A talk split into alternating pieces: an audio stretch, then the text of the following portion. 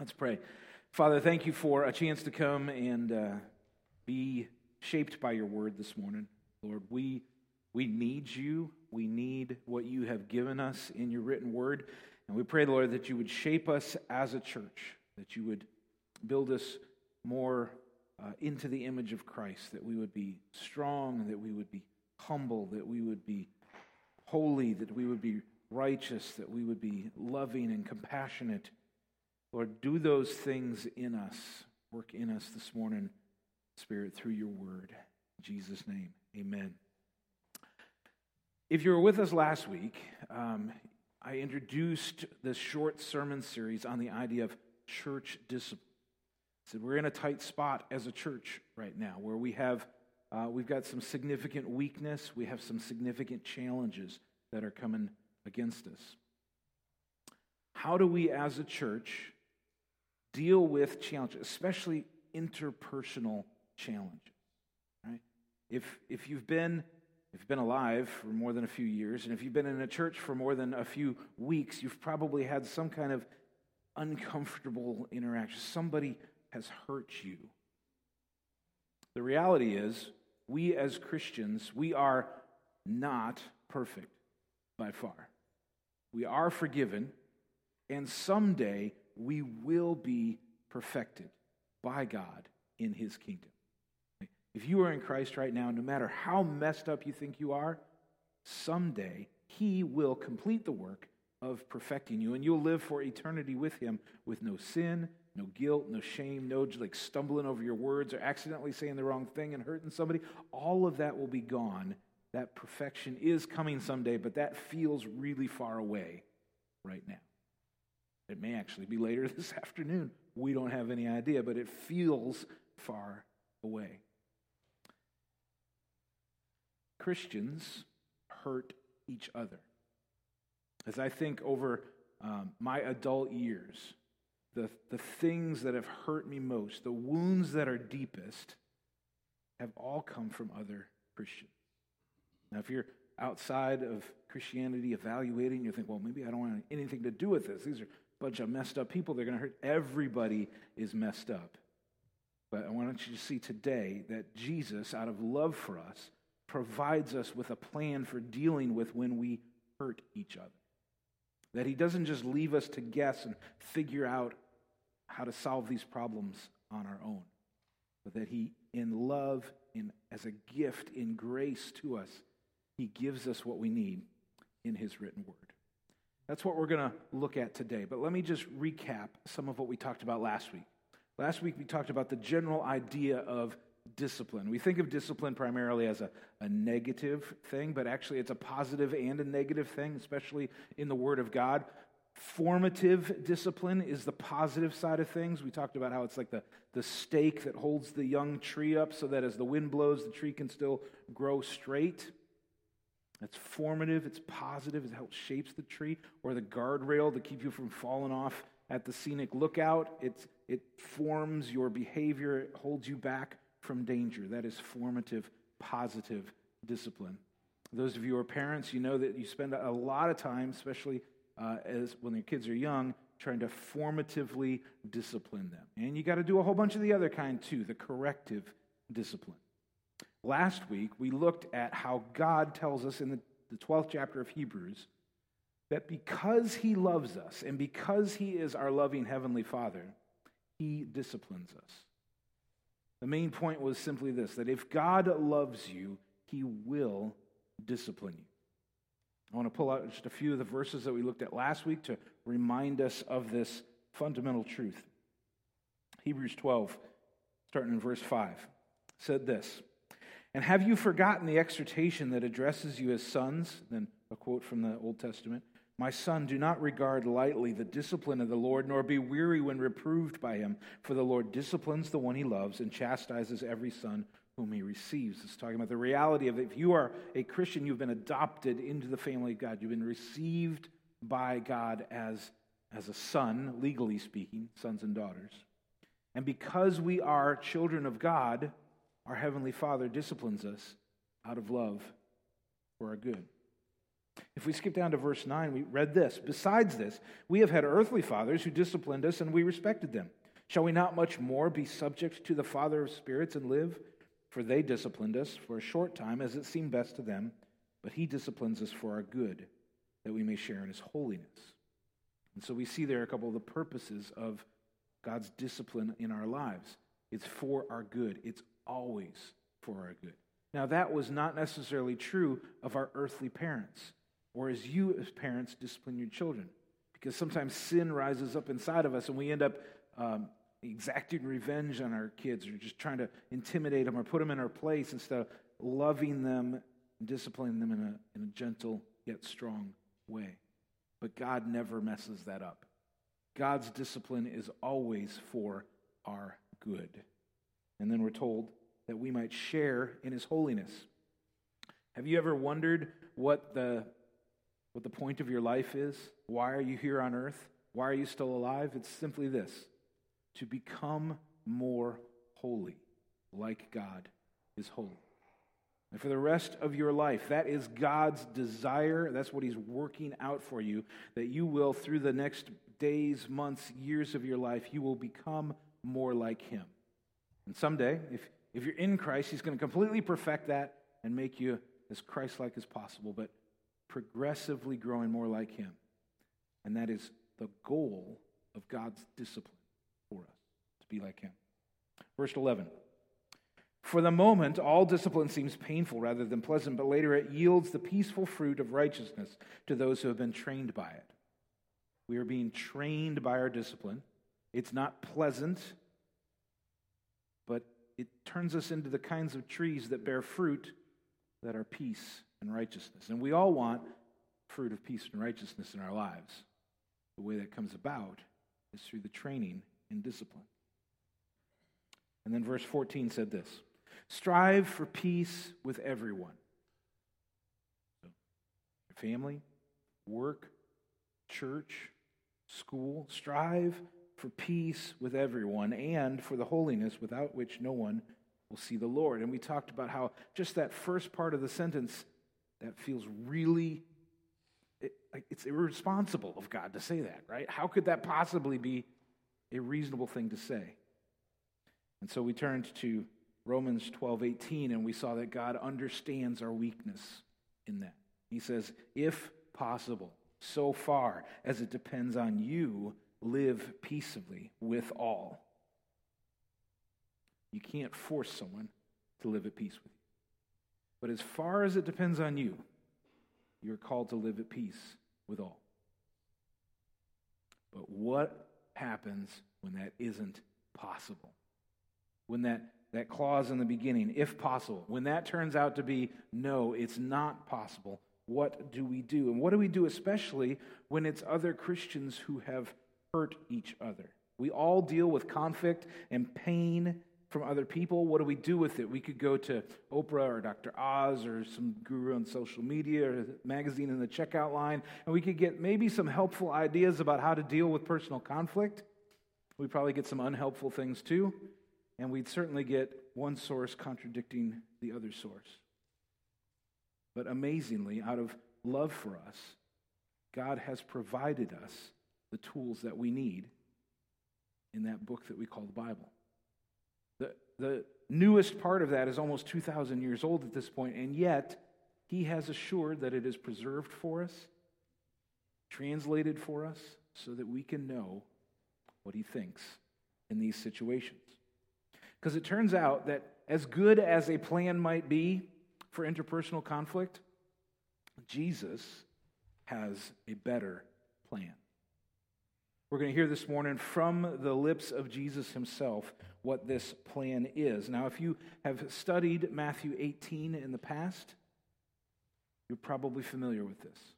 I've spoken about Matthew 18 in a few different sermons about church membership, about what it means to be a church, about dealing with personal conflict with each other, but we've never spent a whole sermon or even two sermons, like we're going to do this week and next week, on this passage in Matthew 18. If you're familiar with it, I pray that you will be open to being surprised by it this morning. As I worked through it again and again this week and realized this has to be two weeks, it can't be one week, I was surprised at some of the depth, some of the just the nuance of care that God has provided for us in this. Matthew 18 is usually referred to as the church discipline passage. I've referred to it that way many times. And in a sense, it's not really fair because there are lots of other passages that deal with church discipline directly, so it's not on its own. But here's the real unfairness as soon as we label something that way, our defenses go up. I think it's Star Trek. Shields up. Trap, right? Or this little guy, when a threat comes along, curls up into a ball. Anybody know what that is? It's not a porcupine. It's not a hedgehog. Who said that? Caleb, good job. It's an echidna, yes, from Australia. Of course he knew that. Cute little guy, right? But man, when he's threatened, shields go up. That is a temptation for us when we read passages, maybe like Matthew 18 this morning. They can challenge us. But I pray that today it is an encouragement to you. Not just to like build you up and, and cheer you on, but encourage as in put courage into you, infuse courage into you as we look at this. The series that we're working through is about the power and the beauty of determined love. So, when a brother or sister in Christ is rebelling against God or is carelessly wandering off into danger, the loving thing for us to do is to go after them, to pursue them. Just like God was unwilling to allow us to wander off and perish in our sin, but he came to us in pursuit of us, in love for us, as Jesus, God in the flesh. So we are called to go and lovingly pursue those who are wandering or running from God. If it's your turn in the lifeguard chair, like in this picture, and a brother or sister is drowning in the surf, it is not loving to stay in the chair and offer up a prayer that they make it. Instead, you get down from the chair and you pursue your brother or sister in their distress and try to bring them safely to shore. So let's read our passage today. This is Matthew 18, verses 15 through 20. If you're looking in a black Pew Bible, you'll find it on page 823. I'd encourage you to have a Bible out in front of you, even though it's going to be on the screen, because there's just something about having it in your hands seeing it with your eyes in front of you, seeing the context around it that really helps it go home.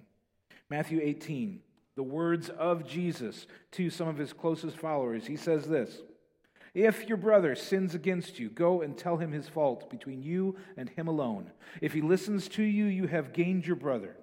But if he does not listen, take one or two others along with you, that every charge may be established by the evidence of two or three witnesses.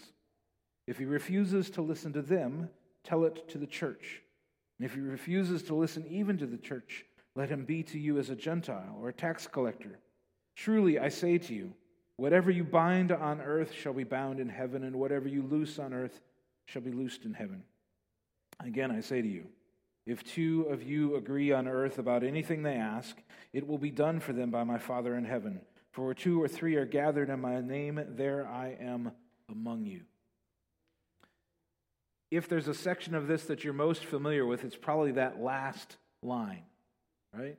For where two or three are gathered in my name, there I am among them. And we tend to pull that out of context and just use it as a comforting thing, and especially if we're uh, maybe we're having a prayer meeting and, and like only two show up, we can encourage each other. Where two or three are gathered, God is with us, right? Well, the truth is, even where one of you is, God is with you. Because if you're in Christ, the Holy Spirit is living inside of you. He never leaves you, He's always with you. And we'll see next week and in the weeks to come that what Jesus is talking about here is a very specific kind of with us. But today, what I really want to focus on is just that first verse, verse 15. If your brother sins against you, go and tell him his fault between you and him alone. If he listens to you, you have gained your brother. So, what is it? What is this saying? What does it mean? Why does it matter to us? First, notice that Jesus is intentionally, intentionally limiting the scope of this. This is a narrow statement.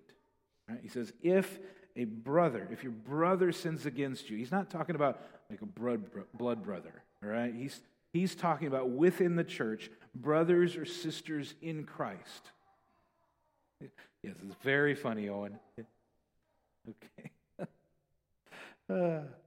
Owen has lots of brothers and sisters, so he thinks it's funny.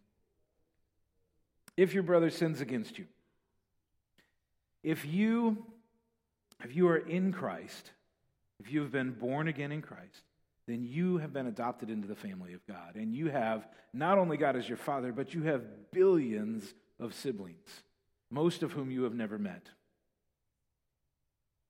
The, the fundamental truths, the deepest things about who you are, changed when Christ saved you. Yes, you still got your personality and your likes and dislikes and your accent and your family history. You've got all of that stuff, but who you are at the core changed to such a degree that now you have more in your core in common with another believer in Christ on the other side of the world who speaks another language whom you've never met. You have more in common with that person than maybe the person living next door to you, or maybe another member of your family here. Or to bring it into current events.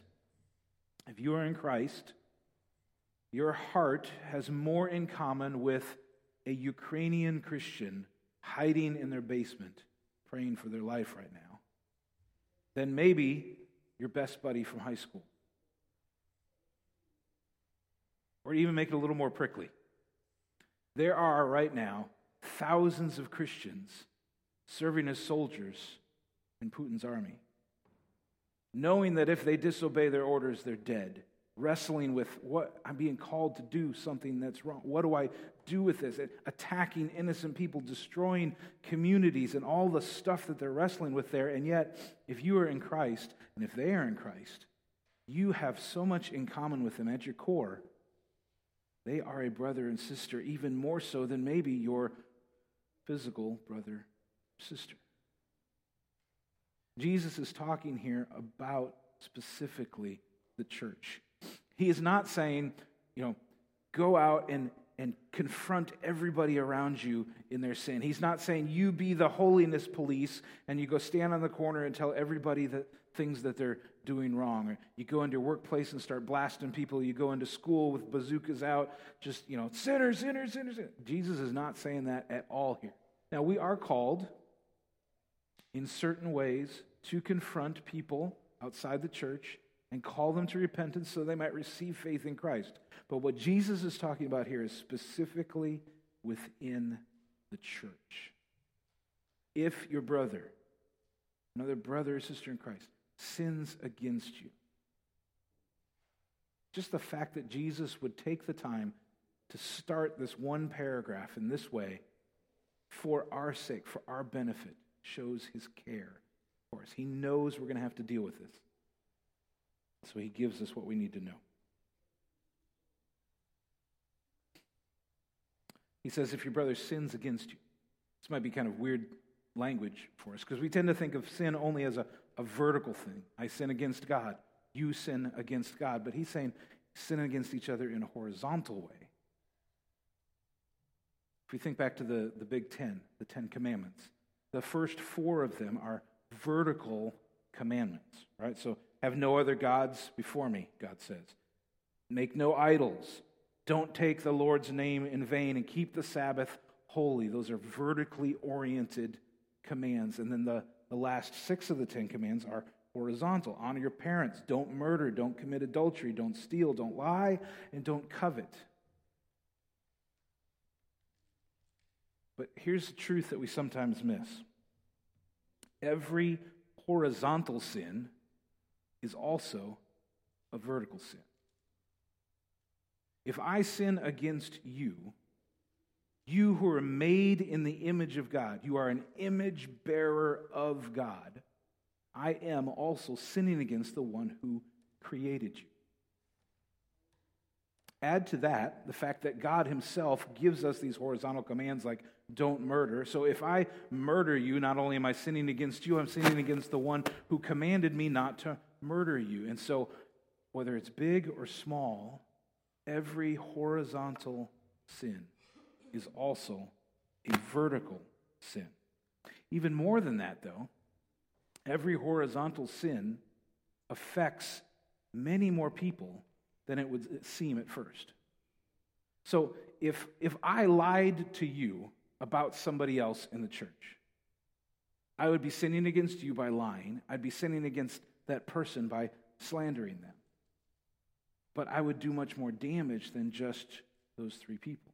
Even if you did the right thing, you said, I think what you're telling me is a lie, and you got no business gossiping or slandering about this other person, and you did the right thing and you shut it down, even if you did that, just me trying to sin against you and get this against this other person, I am damaging the church as a whole. How can I say this? If you turn to 1 Corinthians 12, we see this passage. This is in the middle of, of Paul teaching about the church as the body. He says, We are all members of the body if we are the church. In 1 Corinthians 12 24, he says this But God has so composed or put together the body, giving greater honor to the parts that lack it, that there may be no division in the body, but that the members may have the same care for one another. If one member suffers, all suffer together. If one member is honored, all rejoice together. Now you are the body of Christ and individually members of it. Jesus, uh, Paul here is speaking of a reality. He's not proposing an idea, he's simply stating what is reality. That when we are, we are, when we are members together in a church, in a sense, you know, like the whole universal church, but very specifically in a church, a church body, we belong to each other as members of the body. And when one member suffers, all members suffer. When one member rejoices, all members rejoice. Even if you are unaware of it, Paul's saying the reality is somebody else in the body is suffering, you are also suffering. He's not telling us to suffer with them, he's saying you are suffering with them. That's just how the body works. Now, this makes sense. If you are, say, the left arm, and I am the right big toe, we don't have all that much in common. We're kind of at opposite ends of the body from each other. But if I get run over by somebody driving a forklift, ouch, yeah. If that happens, it doesn't just affect me, it affects you too. Even if it's very indirectly, like you don't feel any of the pain on the toe, but maybe over the next couple weeks, because I'm hobbling around on crutches, you're getting worn out and sore too. Every part of the body is connected to other parts of the body. So let's go back to Matthew 18 15. If your brother sins against you, go and tell him his fault between you and him alone. If he listens to you, you have gained your brother back. Jesus has made this, this narrow statement about it. It's it's people in the body that we're talking about, but then he makes it even narrower. He says, if your brother sins against you. Now, if, if you're reading from a different translation this morning, you may see that worded differently, particularly if you're reading from the New American Standard Bible this morning. You would, you would read it instead, it would say, If your brother sins, go and tell him his fault. It, it completely removes the against you part. Well, what's going on there? Is it supposed to be there or not? Here's what's happening nobody has an original copy of Matthew. We have copies of copies. And in the process of making those copies, somebody along the line, either purposefully or accidentally, left out or added against you. We can't go back and figure out what happened there. We don't know what the original said. So is Jesus saying only confront somebody who has sinned against you specifically? Or is this wider? Well, there's the argument from the body that would make it seem wider, right? If part of the body is hurt, then all the part all the rest of the body is hurt.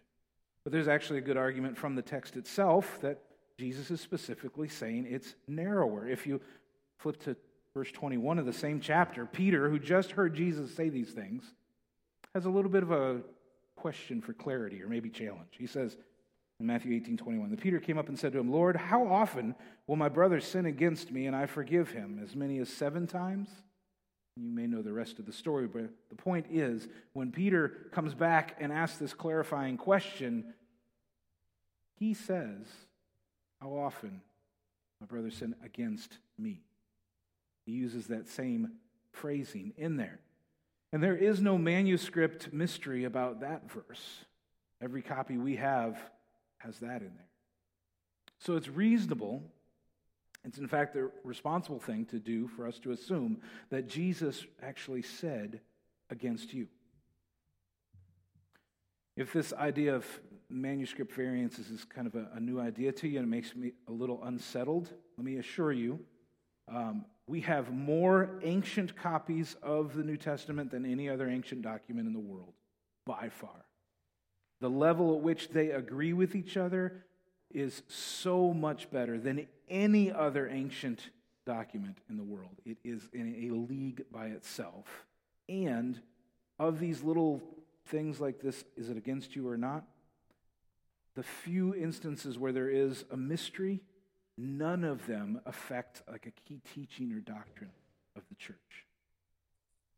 The fact is, historically speaking, archaeologically speaking, the New Testament is by far the most reliable old document in the world, even when we come across little things like this. So, is Jesus telling us only when you've been sinned against personally are you to confront somebody in their sin? Personally, I don't think Jesus is limiting it to that. Here's why. Not only do we have the body illustration, which we already talked about, but imagine a situation where you're in a church where somebody is sinning against, say, a child. Okay? Be a really terrible thing. And maybe you even witness it. And yet you say, well, that sin is not against me, and it's not even my child, so I'm not going to worry about it. I'm just going to turn around and walk away. would, you, would you want to be a part of a church that thinks that's how we should deal with sin against our children? I don't think so. Not at all. So we at least have to leave the door open to there are situations where even if you're not directly sinned against, you are indirectly involved because you're part of the body. But for today, let's focus in on just what it says. Let's leave it with sins against you. So let me read it again. If your brother sins against you, go and tell him his fault between you and him alone. If he listens to you, you have gained your brother. This idea of being sinned against is different from being offended. You can be offended and have had no sin committed against you. We live in a world right now where a lot of people seem to think they should be able to go through life and never be offended. Never have somebody say something offensive to them or challenge them in their viewpoints or say, hey, what you're doing is wrong or what you're saying is wrong. Um, to be offended feels like a sin to many in our culture. We have to resist that.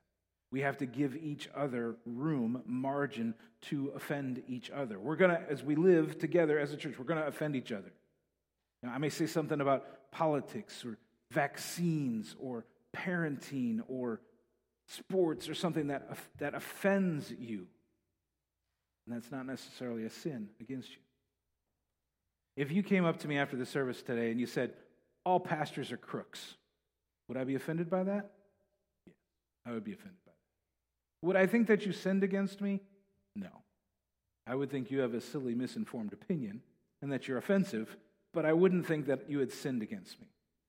Now, if you instead decided to start a rumor around the church that I was stealing from the church, then I would be both offend, offended and I would consider that as a sin against me. We have to make sure that we differentiate between these two things. Just because you're offended doesn't mean you get to get your church discipline mojo on and get all fired up and go out and blast your brother. You have to be able to give grace, give margin for offense. Notice that Jesus says here to go alone. So you've been sinned against. Somebody in the body of Christ has hurt you, has sinned against you. What do you do? You don't go and gossip about it. You don't go and consult with your buddies. You don't bring it to a group as a prayer request. You don't talk about how awful this person is or how terrible they're sinning or anything like that. You, it, what Jesus says is you go to that person alone, just the two of you. Now that's scary, especially if you're someone who is you want to avoid conflict at all cost. The idea of going to the person, confront, say, You have sinned against me in this way, and I'm calling you on account of it. That was, that'd be very scary, right? It's a lot easier to go talk to somebody else about the problem than to deal directly with the problem. But Jesus is saying this himself here. He said, Go alone, just the two of you. First step talk to your brother, talk to your sister. This is what has happened. This is how I received it. You have hurt me in this way. Let's talk about it. Now, I would say there are some good reasons to make an exception to that. If, if you have been abused by someone and you're going to confront that abuser, take somebody with you. Take somebody big with you, right? Take somebody armed with you, okay? But there's a big difference between taking some backup for your safety and spreading the mess all over the place. And Jesus is concerned here with spreading the mess. Go, talk to them alone. As scary as that is, recognize that that's not me telling you to do that. That is your Lord and Savior telling you to do that. The one who gave his life as a ransom to save you is telling you go to your brother alone as the first step. Will you obey and honor your Lord and Savior in this request, or will you say, I'd rather just talk to somebody else about it? I'd rather gossip about it.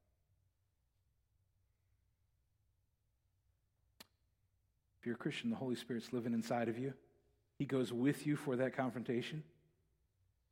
God has given you His Word, like we're studying this morning. Is that enough? Is the Word of God and the Spirit of God living inside of you? Is that enough for you to have the courage to go do this? I hope so.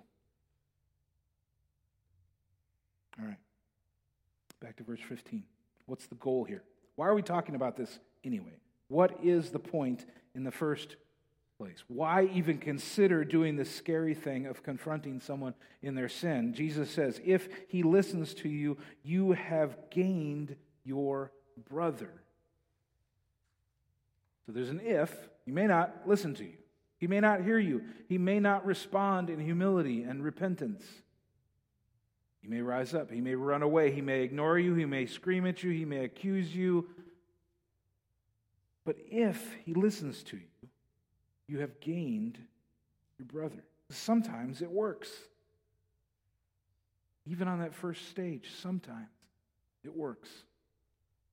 Some of you in this room have experienced the beauty and the joy of that. Someone has hurt you. You've known either from the word or from teaching from somebody else that the thing you need to do is to go to the person directly and confront them in that. And that, that conversation, as scary as it was, turned out to be a beautiful thing. And that person confessed their sin and they asked their repentance, asked their forgiveness, your forgiveness. And, and maybe you even became aware of your own sin in the situation and you asked forgiveness and it was granted and you guys got glued together as brothers and sisters. That is the hope. But the way Jesus frames this is you've gained your brother. This is a financial term. This is a business or a commercial term. It's the idea of profit. And I'd like to suggest to you that if you do this, and if your brother listens, and if you gain your brother back, you, your brother, and the church all experience profit, experience gain. Your brother who has hurt you is a, is a treasure of unbelievable value. Great enough value that Jesus gave his life to save this brother. Will you do the scary thing in order to gain this brother back? If the brother does come back, not only does the brother benefit, he gets forgiveness, his conscience is clear, he gets to come back into the unity and the fellowship of the church, he gets to, to have that weight lifted off of him, he gets to experience love and forgiveness from another brother or sister in Christ. Not only does he benefit greatly, but you benefit greatly. Some of the people that I trust most in life are people that I have either had to confront in sin or have confronted me in sin and we've confessed and we've forgiven and we've been bonded together. It's like soldiers in a war. The battle bonds you together. There are people that I would trust today who have had to say to me, You are a fool. You are sinning, and you need to turn around and go the other way. I trust them today. That's how this is supposed to work. Just yesterday, our, our daughter Katie had a conversation with a friend who really hurt her multiple ways a year ago, and they've been, they've been estranged since then. And Katie sent a text to Jen that said this We met for about two hours this morning, and it went so well. She shared so much and acknowledged so many things that happened and hurt me. She apologized for so much more than I expected, and I was able in turn to be honest with her. We have forgiven each other and are moving on, hopefully, into a fresh friendship. There's a lot of hurt in our past, but I think maybe joy for us in the future. Sometimes it works. Katie and her friend have forgiven each other, they have reconciled. Now, the future's not set. Maybe they're not really going to be that great of buddies anymore. But they have a hope for the future because they did the right thing. They addressed it directly.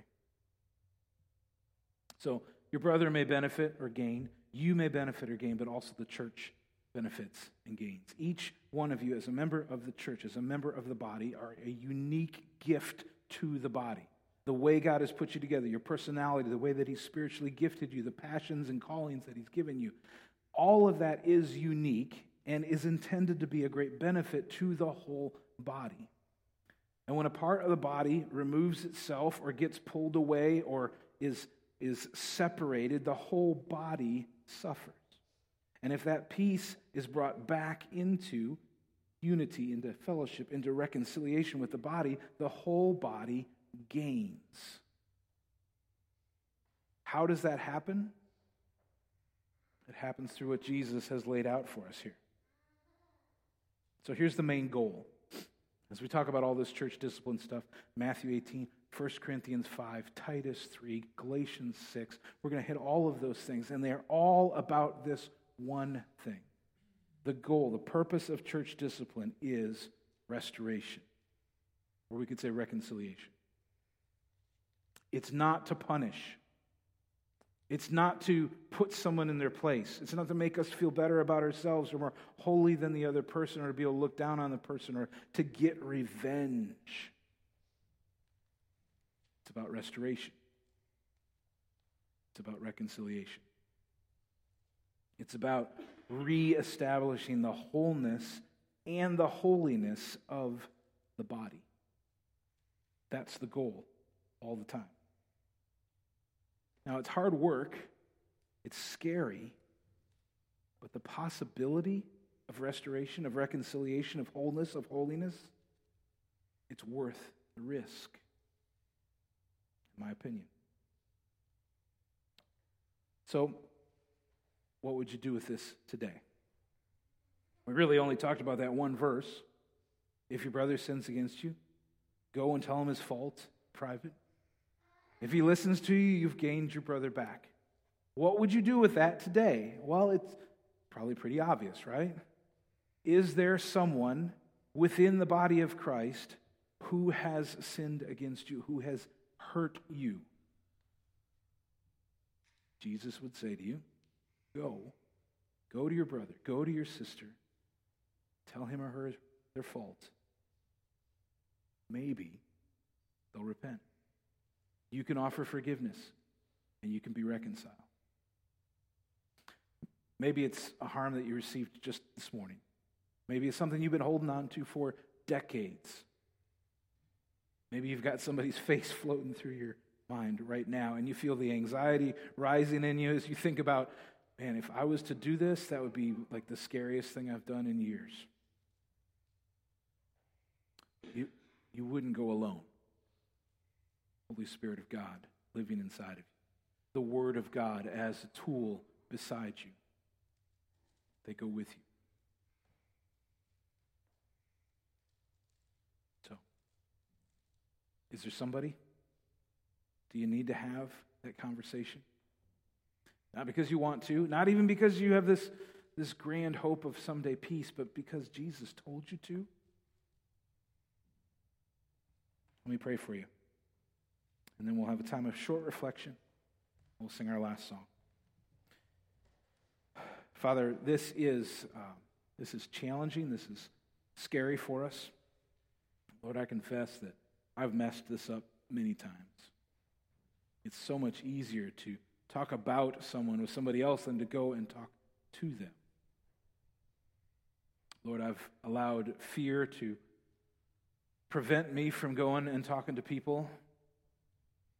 I've hoped that maybe the problem would just go away. And even though I know the problems never just go away, time doesn't actually solve anything. It's, it's forgiveness that solves things. And even though I know that, I, I just hope that the problems will go away won't have to deal with things.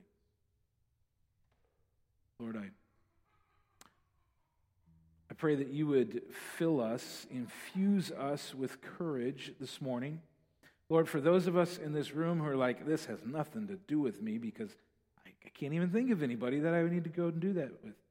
Well, Lord, I praise God for that. For those of us in this room who, who do have that face floating through our minds right now, who do know who it is that we need to go to, Lord, I pray that you would give us courage to do it. We thank you for the gift of your Holy Spirit living inside of us. We thank you for the gift of your word to go beside us. Lord, help us to help us to obey you in this. Lord, please work through that obedience to bring restoration, to bring reconciliation. We want to be whole and to be holy as your people. In Jesus' name.